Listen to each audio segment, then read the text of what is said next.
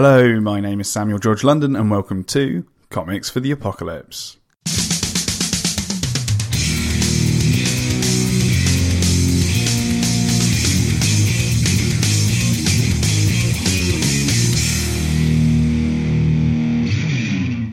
On today's episode, I speak to comic book writer and marvellous man Milton Lawson about what comics he would take into the apocalypse. But before we get into it, I'd like to give a quick shout out to our sponsor, Comic Scene.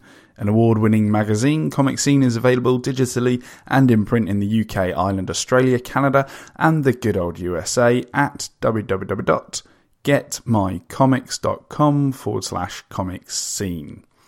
On a side note, from next week, I'll be taking a four week summer break and return on Monday, the 7th of September.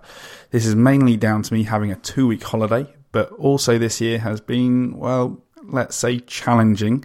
And uh, some downtime for a few weeks will help recharge my energy so that I can hit the ground running for the rest of the year. With that in mind, I just wanted to say thank you to everyone who listens to the show and gets in touch.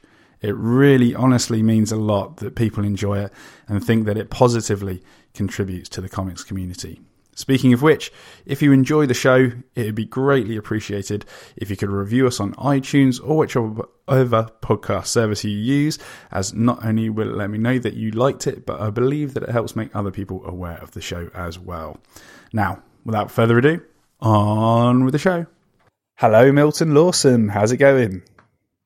Hi there. I'm doing pretty good. Thanks for having me on absolute pleasure, Milton. Um, and uh, it's, it's, a real pleasure to make make your acquaintance through uh, our uh, mutual um, acquaintance, uh, Martin uh, B. Lorbecky. Um, how do you know Martin, by the way? I know Martin through a mutual collaborator. Martin has worked a number of times on projects with the writer Rick Quinn. And uh, that actually eventually developed into us all three collaborating on one short story called Earworm.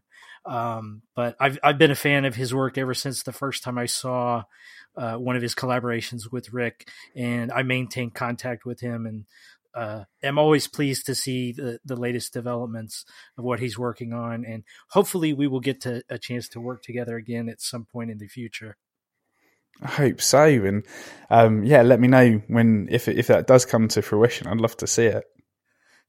Absolutely. Thanks, man. Um, so, uh, for those that haven't come across your work just yet, uh, what do you do in the world of comics?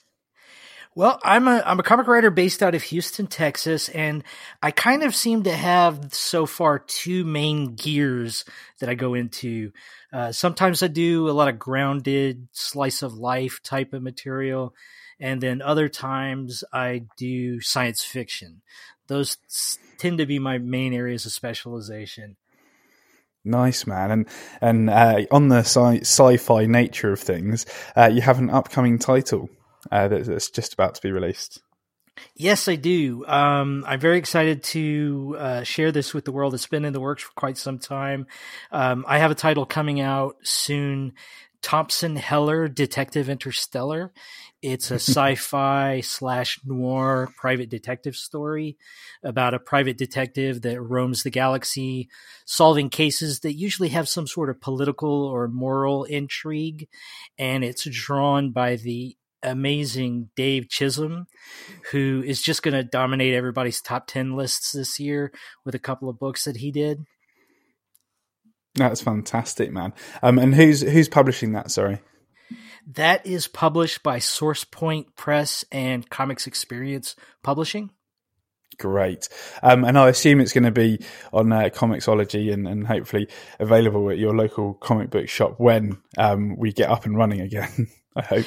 yeah, yeah. Um, at the moment, things are still a little bit shaky as far as yeah. when things are going to be in Diamond. But as far as I know, um, it will be in the August previews catalog and right. in comic shops, I believe, in sometime in October. Um, and I do have a website up um, that will track this if this changes. So uh, if you get a chance, just look at uh, thompsonheller.com and um, I'll, I'll put updates there. Perfect. And then where else can people find you online?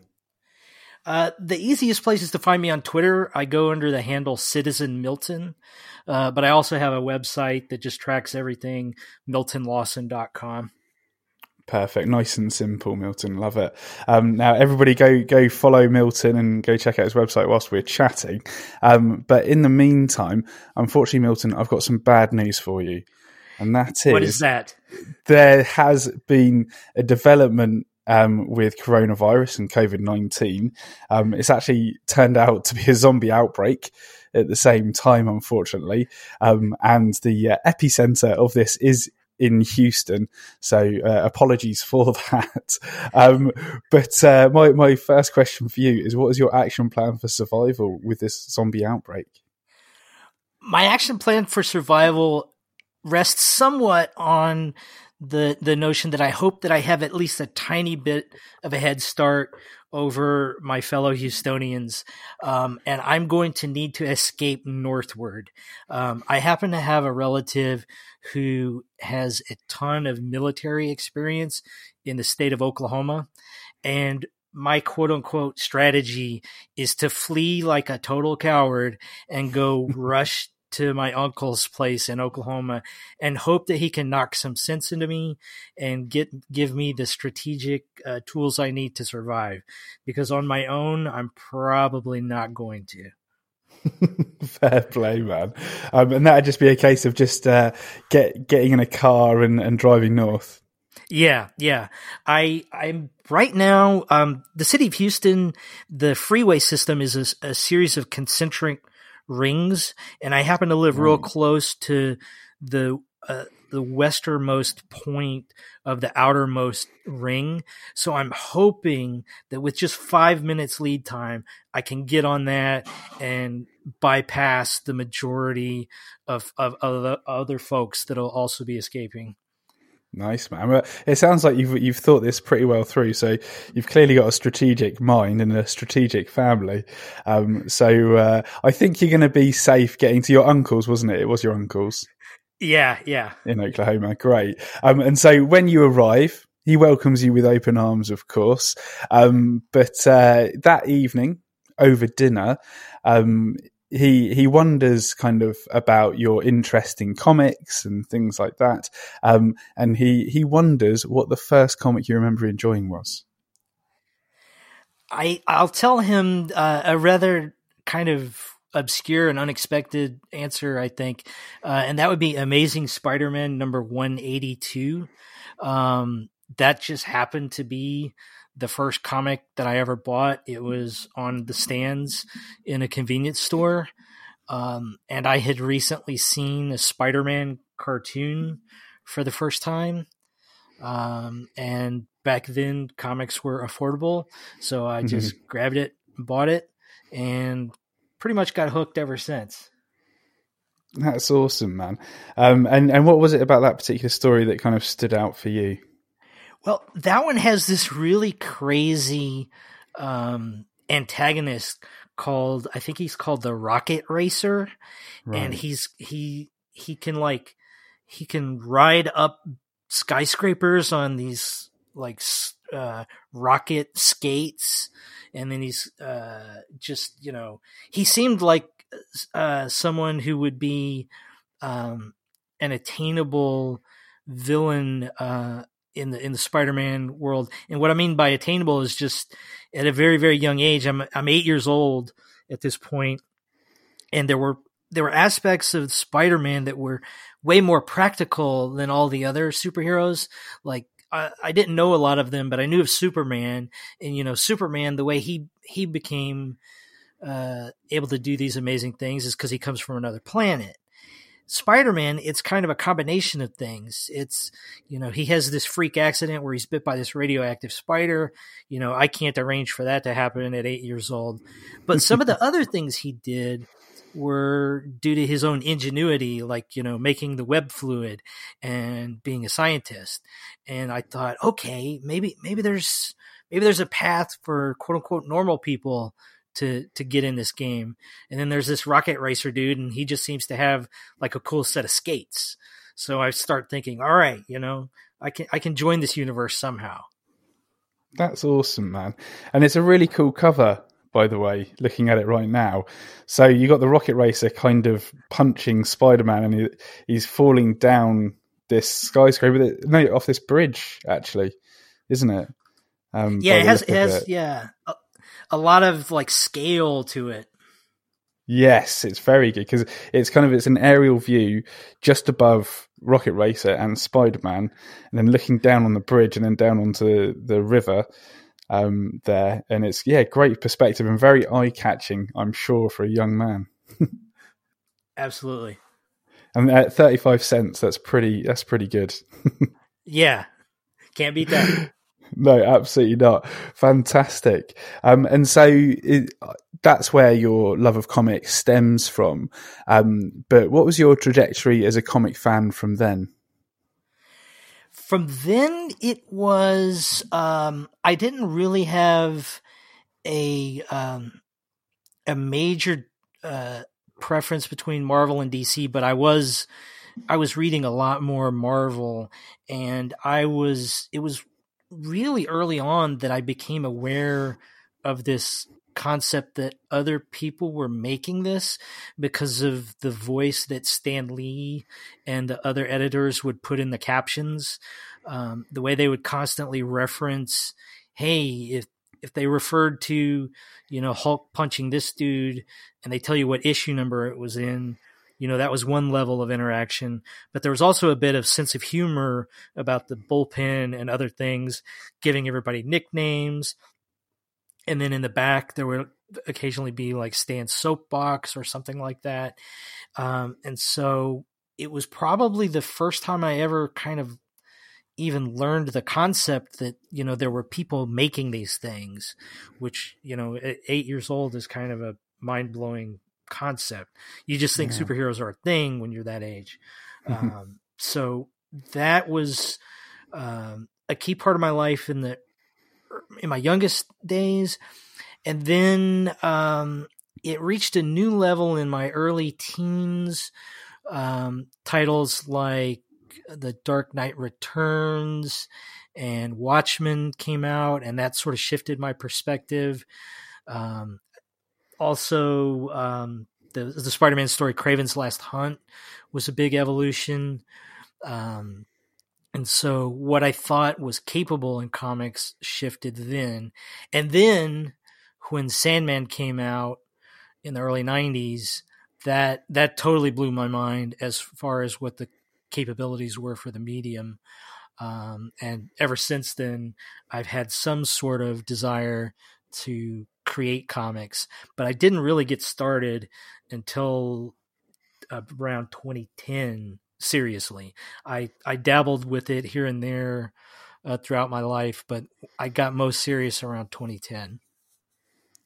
Excellent. And and what title was that? Sorry. Uh, the first thing I did in 2010 was actually a short comic called Winter Sail.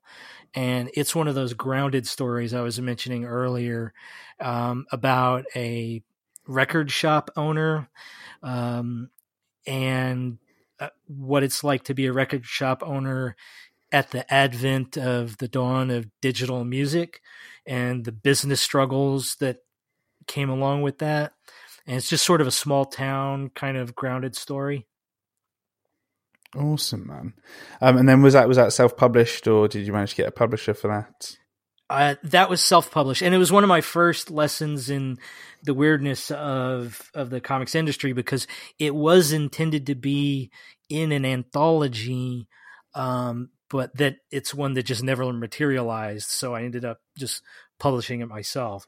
So that it was it was a it was a quick lesson in the chaos of of the independent publishing uh, realm. Fantastic. And uh, now that we're 10 years on, I wonder what advice 2020 Milton would give 2010 Milton. I guess the the main advice I would give is um well, I there's a couple of uh, "Hey, don't work with that person" uh, warnings I would give myself. One of uh, those, right? But but uh, that's that's not appropriate for public consumption there. So uh, I think the main thing I would tell myself is um, that the uh, the journey isn't exactly like a stair step. It isn't like every step clearly and obviously leads you towards your goal. It's a very chaotic, um, like you know, trek through a forest or something where there are routes that seem to take you backward and up and down and just all these like roller coaster like ups and downs uh, but that if you keep stepping forward it's it's going to get you in the direction you want to go and you just have to not be um, too frustrated by things that seem like major setbacks in in the exact moment that they happen excellent very good sage advice for any uh, aspiring uh, comic creators out there for sure um, so much appreciated. Uh, now, uh, going back to uh, your uncle uh, questioning you over dinner, uh, he moves on to ask, "What's the funniest comic that you've read?" I would have to say that that would be Sex Castle by Kyle Starks. I don't know how familiar most people would be with this, but it's a it's a short little graphic novel. I think Image put it out. I'm not entirely sure there. It was Image, yeah. Yeah, and it's essentially a uh, a riff on the entire '80s action hero genre, um, and uh, it hits all of those tropes uh, with endearing uh, commentary, and it's just full of hilarious one-liners and goofy stunts and weapons. It's just it's just hysterical. totally, man. Um, this ha- this has come up a couple of times on the show, so I'm glad it's getting some more coverage. Um, but uh, yeah, the main the main character is Shane Sexcastle, which is such an '80s action star name, isn't it? It's like perfect. Yeah. totally, man. Um, and uh, no, it's it's absolutely fantastic one. Are there any particular moments that stand out for you from from from that book? I think my favorite is just the first time he uses his signature weapon, and if I remember correctly, it's like a combination nunchuck and gun. That's I think it's called the gunchuck or something like that. Yeah, that rings a bell. Oh, that's just that's the best because yeah, the the front cover um, of the uh, trade paperback is uh, just like a waterfall of blood on him, and you know he's holding his nunchucks um, and you know he's got an eye patch and long blonde hair and everything, and like a square jaw and stuff. It's just so uh, so eighties action. It's uh, it's unreal. Brilliant choice. Yeah. Uh, now, uh, changing gears, uh, the next question that comes up is: What's the saddest comic that you've read? Well, this one is sort of a no contest sort of answer because I think yeah. if if anyone has read this particular book, it's just it's in a category unto its own, and it's this tragic story called Rosalie Lightning, and it's about a couple um, that lose a very very young daughter, um, and it deals with their grieving process uh, with candor and honesty and brut- just brutal honesty. Um, and it, if you read it, you'll you'll be reading a comics masterpiece, but it's it's going to kind of ruin your day and your week. To be honest, it's just yeah. it's just so heart wrenching. Um, so yeah, if if you really want to hit the emotions, that's the book for you. But just be prepared for it. Yeah, definitely. This has come up a few times on the um, on the show, and I, I'm building up the courage to to read it because I have a young daughter myself. She's three years old, so kind of this would be like you know I think I might wait until she's a little bit older before you know building up the courage to actually read it because it might it might not only be sad but it might be scary for me as well. Yeah, yeah, yeah. and uh, yeah, it just it yeah it completely is. Yeah, totally. And um, I mean, it's just incredible that um, that Tom Hart, the creator of the book, and and you know, it's obviously drawn from his own story, him and his partner's story. Um, that um, they lost their their very young daughter. I mean, the the courage that this guy's got to have actually created a book out of it is uh, is inspiring. Yeah, absolutely. Yeah, incredible. Um, now, uh, moving on and changing gears once again, uh, the next question that comes up is what's the scariest comic that you've read? I, I kind of have a couple of answers to this one. Um, and the first one, I'm not even going to be able to pronounce it properly. Uh, there's a Japanese manga graphic novel called, I believe, Nijigahara Holograph. And I don't necessarily think scary is the perfect adjective for it. Um, it, you know, it isn't the kind of thing that like, you know, when, when you're in a horror movie and there's that moment of silence and then the big surprising moment happens and everybody jumps in their seats. I think that's what a lot of us think of when they think of scary. Um, but this one is kind of more unnerving and weird. It's a it's a story set in uh, with some school age kids, and uh, there's a mysterious event uh, that's very dark um, and and happens to one of their peers, and uh, they have a role in, in in a tragic situation, and it it lingers on all of these students remembering this horrible event, um, and it's the best way I can describe it. It's almost like a David Lynch film, and it's kind of non-linear and the horror element to it is kind of rendered by these beautiful butterfly images. Like there's these dreamlike qualities to it. So that mm. that weird juxtaposition of beautiful butterflies representing like some weird eerie and weird things it just it just creates it it puts you on edge throughout the whole story. Um and uh it was just one of the most weird and scary reading experiences I, I ever had. Yeah, they, they, they really know how to do it with manga, I think, and particularly kind of long form stuff, don't they? Yeah, yeah.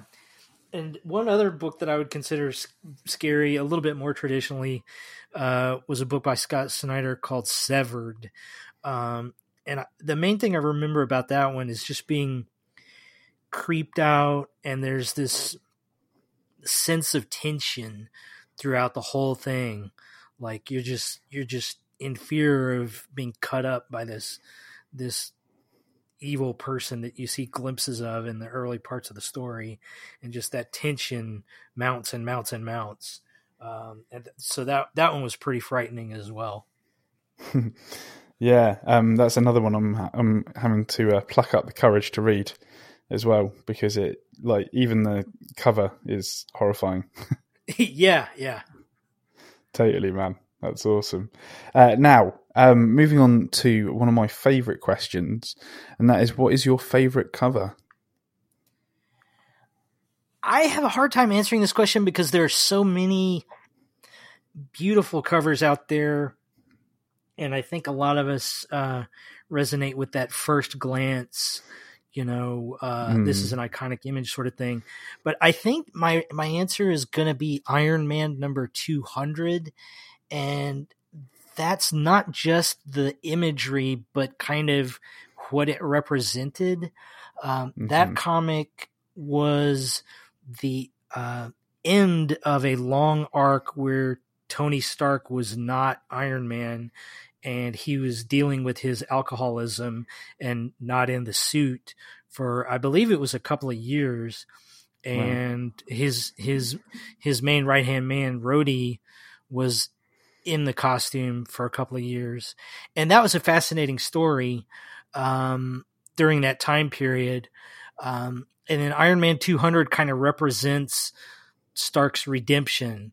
Like he finally gets his self together gets back in the suit, and they debut this uh, new Iron Man armor.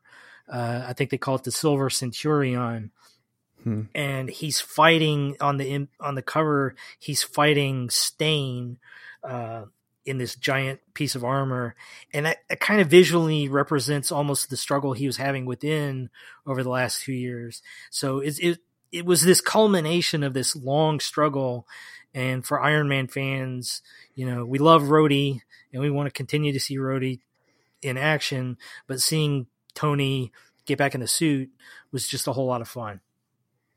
That's awesome, man. It's it's a it's a pretty cool um, image, the actual front cover. So you got Obadiah Stane um, in his Ironmonger suit um, behind Tony Stark in his Iron Man suit, um, and they're kind of clashing fists, aren't they? Yeah, yeah, man, and just like a spark of uh, kind of you know a clash of the metals between them, and it's kind of I guess it's it's kind of like a David and Goliath story almost. It feels like like from the cover.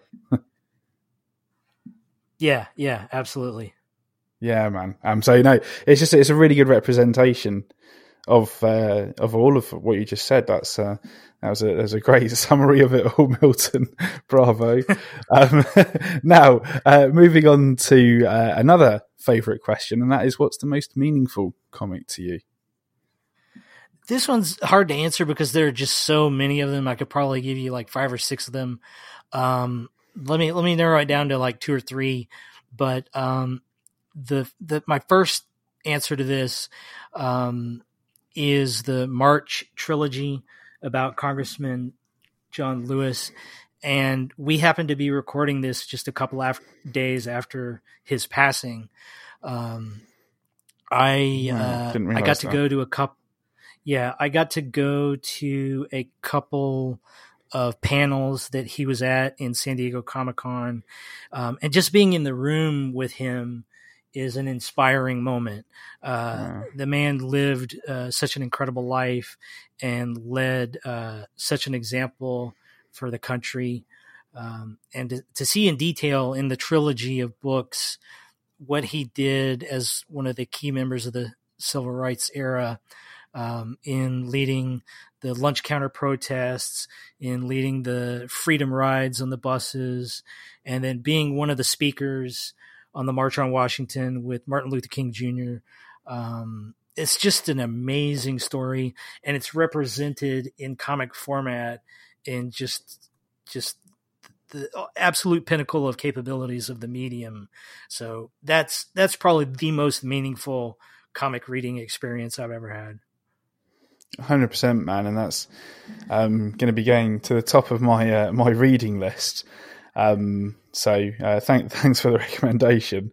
Um, and uh, how how big is is the actual run? Sorry, it's it's three books. Um, the first one is pretty brief. Um, right. You could you could read the first one like in one sitting. Um, the yeah. second and third one are a little bit denser and a little bit thicker.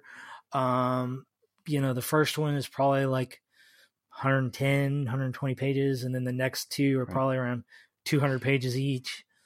So um, it's yeah, it's very immersive and, and enthralling and just a really great series. Yeah, and just uh, it, just to to be clear with the for the listeners, it kind of charts. Um, is it his journey? Sorry, through the civil rights movement. Yes. Yeah, precisely. Um, so that's uh, that's an incredibly um, insightful comic to read, um, particularly in these times. Yeah. And then uh, to kind of shift gears, uh, I have a lot of other meaningful comics in the like genre realm. I, I would say Transmetropolitan by Warren Ellis and Darick Robertson. Uh, I'm a big cyberpunk fan, um, and I'm a big journalism fan. Uh, so seeing a uh, you know a Hunter S. Thompson type character in a cyberpunk universe is you know it's almost as if it was written specifically for me. So so I, I, I, you know I, I enjoy that and, and treasure it. Um, and then obviously um, very soon after I read my first Spider-Man comic I got my hand on some reprints. Um, and in the reprint is Amazing Fantasy number 15 that tells the origin story and the moral lesson at the heart of that. Um, made Peter Parker and Spider Man something special compared to a lot of the other uh, comic book heroes that I read when I was young. I didn't really know or could I you know identify with them as clearly as I could with Peter Parker. So uh, that that was a pretty meaningful comic as well. Fantastic, man. And then do you, do you think that you what life story did you did you learn from that one? Do you think? Well, it, I mean, it's a cliche answer, but the the great power, great responsibility line uh, mm. really resonated, and not necessarily the power and responsibility part, but the part where he lets the man go by mm. and doesn't take action when he has the opportunity. Just that image of him yeah. being selfish and just letting this bad guy go by and just say, "Hey, man, it's not my problem." Um, yeah. And the wisdom of realizing what an error that is is a pretty yeah. haunting image, and you know, um, I I I try to live by that philosophy whenever I can to try to be as helpful as I can. For sure, man, and it's it's amazing how many people that that story sticks with, and kind of you know your your base foundation for morality is that you know if I don't do something good now, you know if I don't put in the time and effort now, then something really bad could happen if I don't you know take action and and be the good person that I should be right now. Yeah. I mean, it's, it's all thanks to Spider Man. Isn't that incredible? Yeah. Totally, man. That's fantastic. Um, so, uh, moving on to our next question. Uh, your uncle at the dinner table asks you, what's the most underrated comic? I I have kind of a strange answer to this. I'm not I'm not sure it quite fits. It nece- it's not necessarily underrated as it is kind of overlooked and not well known. And that's this Japanese manga called Haikyuu. And it's a sports manga about a volleyball team.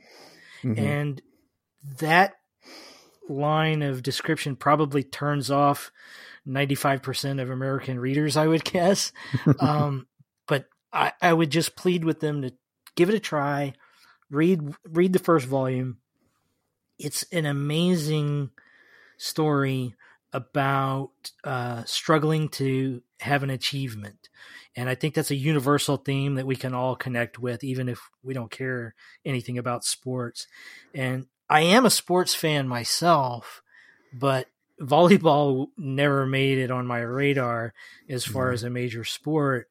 And one of the strengths of this comic is it's it's kind of almost a primer, uh, not just on the rules of volleyball, but all kinds of intricate strategies and techniques, um, and the sort of gamesmanship and the tactics between different teams and coaches and players, dynamics within the team. Um, and as a sports fan, I, I could recognize a lot of those character dynamics throughout, you know, my life of, of being a sports fan and um, I'm a little bit behind on it, and apparently it just had its conclusion in Japan. Right. Uh, so hopefully I'll be catching up on that soon. But uh, it's it's an epic story, and it's just really immersive and fun. That's awesome, man.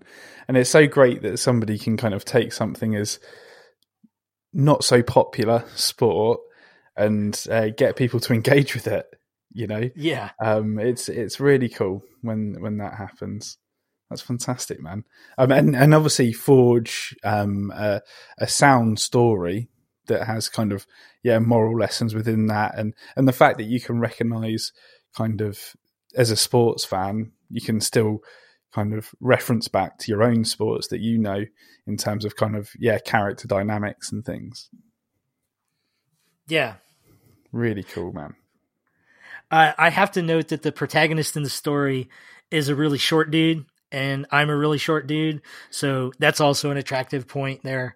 Seeing a really short dude accomplish a lot in a sport that actually benefits from height uh, is is a pretty pretty interesting uh, and compelling storyline in and of itself. Definitely, um, it's it's always good to kind of yeah give the underdogs a uh, a good uh, a good story for to help inspire people. So uh, good good on them. Um, so I, I, hope that the uh, that the ending um, satisfies uh, your uh, love for the story. Fingers crossed. totally, man. Uh, now we come on to the most difficult question, and that is for you: What is the best comic of all time? Yeah, thank you for no- mentioning that the difficulty because there there's so many so many contenders and it, it kind of comes down to how you choose to frame it versus some sort of objective criteria. Um, and for me, that's going to be Sandman. And I think part of the reason I would uh, Lynn to choose that is just the comprehensiveness and the depth of the entire story. Comparing that to like a one-off graphic novel, um, it's kind of an unfair comparison because the Sandman universe is so rich and filled with story after story after story with so many amazing characters from common everyday life experiences to strange and surreal experiences, scary things like the serial killer convention, uh, mythological things like the relationship uh, between Dream and the woman that he ends up uh, sending to hell, uh, the trip to hell itself. Um, is is fantastic. The the sort of Christian mythology elements that come through. Um, and the weird thing for me, um, there was a Twitter thread this weekend that I answered. Um, it, it, asked the question, "What was the first comic that ever made you cry?" And and Sandman was that for me. Uh, when it all culminates in the Kindly Ones volume, uh, the moments toward the very end. Uh, where Dream meets his end, uh, where Matthew the Raven comes to visit, uh, when his sister comes to visit. Those those things were just wrenching emotional experiences, very cathartic, very sad. Uh, and filled with all kinds of great quotes and epigrams. You can reread the series over and over again and get something new out of it every time. And the artwork is just beyond phenomenal. And the fact that they had so many different styles, so many different artists. Um, it's just such a rich text that uh, it rewards every time you pick it up. I, I just I just adore the entire world. That's awesome, man, and some uh, very good reasons to make it one of the best comics of all time, hundred um, percent. And uh, yeah, soon I'm going to have to start tallying um, how many uh, votes you know the Sandman has got, how many times Watchmen has got it, and uh, and whatnot, and kind of do a do a top five best comics according to Comics for the Apocalypse or something. so that would be that would be interesting, won't it? Um, but uh, yeah, moving on to our to our last and final question in regards to comics, uh, and that is, if you could only take one comic into the apocalypse, which would it be? I I interpreted this question in a way that like saying one comic, I was debating like, okay, is this one floppy or is this one trade? How am I gonna? I'm mm. I'm not gonna cheat and take like all ten trades of Sandman because that that seems like you know an, an encumbrance. Uh, you know, I'm trying to flee these zombies or some other apocalyptic element, so it needs to be compact.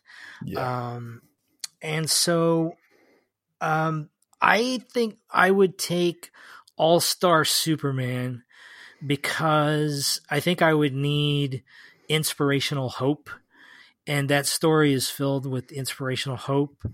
Um, it, it's filled with escapism.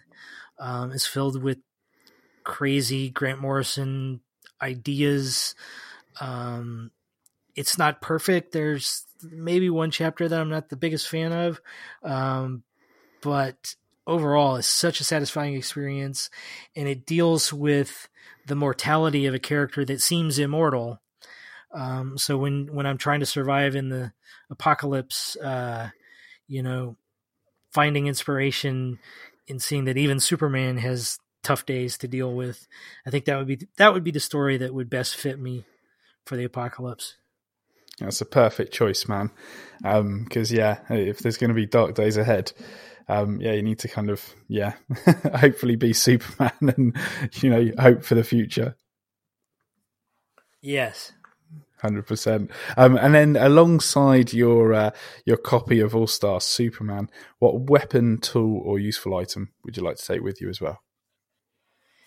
I think I'm gonna choose to take a machete, and that's probably not the most strategic option in a zombie apocalypse. Um, like I said at the beginning, I'm, I'm going to rely on my uncle to make all of the best choices in that vicinity. Hmm. but um, my mind thinks of a machete for a couple of reasons. Uh, first is uh, just the utility of it from Jason Voorhees from the Friday the 13th series. Uh, he managed to get a lot of damage done with that weapon. Um, and this is kind of an unexpected shift here. Um, when I was young, someone tried to kill me with a machete. Um, Whoa. And I would like to. Yeah, yeah.